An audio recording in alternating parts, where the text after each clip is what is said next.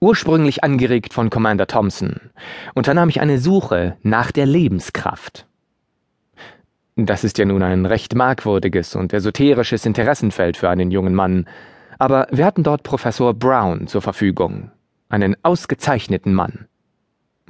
Sein Schüler, Gomez, ist der Mann, dessen Einfluss der entscheidende Faktor dafür war, das ganze Atombombenprojekt über die Runden zu bringen. Der junge Gomez war damals dort, aber auch er war noch sehr jung. Der alte Professor Brown lehrte zum ersten Mal in den Vereinigten Staaten atomare und molekulare Phänomene. Nun, das ist ein Gebiet, das ziemlich bombastisch klingt. Wir hatten nicht einmal ein Lehrbuch. Uns stand nichts weiter zur Verfügung als die alten Regeln und so weiter, die Halley aufgestellt hatte.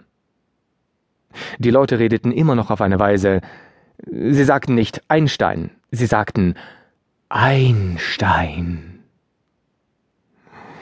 Die Leute waren von atomaren und molekularen Phänomenen höchst beeindruckt. Ich besuchte das Seminar und bin natürlich durchgefallen.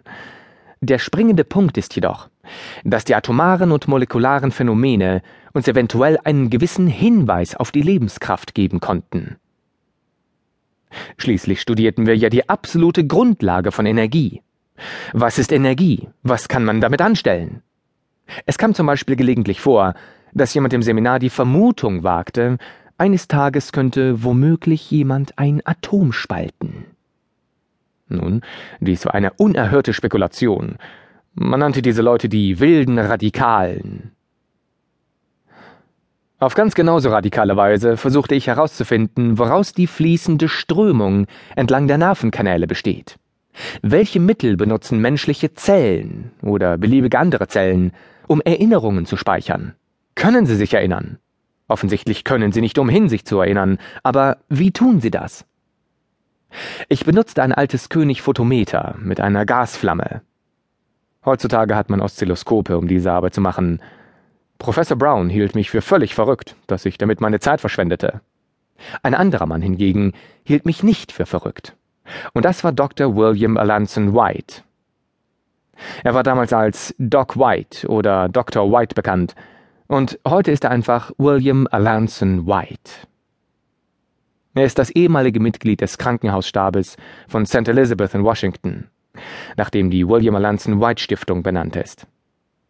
Der alte Herr war sehr skeptisch, dass ein Mann, der atomare und molekulare Phänomene studierte, je zu irgendeiner Art Antwort zum Thema der menschlichen Erinnerungsspeicherung gelangen würde bis ich ihm eines Tages zeigte, dass das existierende Wissen über Struktur unmöglich präzise sein konnte.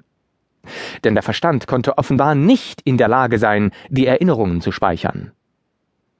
Es gab eine zu große Menge an Erinnerungen, und sie erforderten zu viel Speicherraum. Und es gab keinerlei bekannte Wellen oder Wellengrößen, die als solche ins Gehirn kommen und auf irgendeine Weise gespeichert werden konnten. Zum Beispiel geschah es gerade erst kürzlich innerhalb des letzten Jahres, dass Dr. Claude Shannon, ich gehöre übrigens nicht zur Kybernetiker-Truppe, obwohl ich mehrere dieser Leute kenne. Jedenfalls versuchte Dr. Claude Shannon, dieses Problem auszuklamüsern. Er baute eine Maschine für die Marine, glaube ich, die Strategien ermitteln sollte. Eines dieser großen Elektronengehirne. Dazu musste er einige Berechnungen über den menschlichen Verstand anstellen, um herauszufinden, wie viele Erinnerungen der menschliche Verstand speichert. Dabei stellte er fest, dass der Verstand, selbst wenn er sich nur an die wichtigsten Dinge erinnerte, unmöglich in der Lage sein könnte, mehr Erinnerungen zu speichern, als in drei Monaten enthalten sind.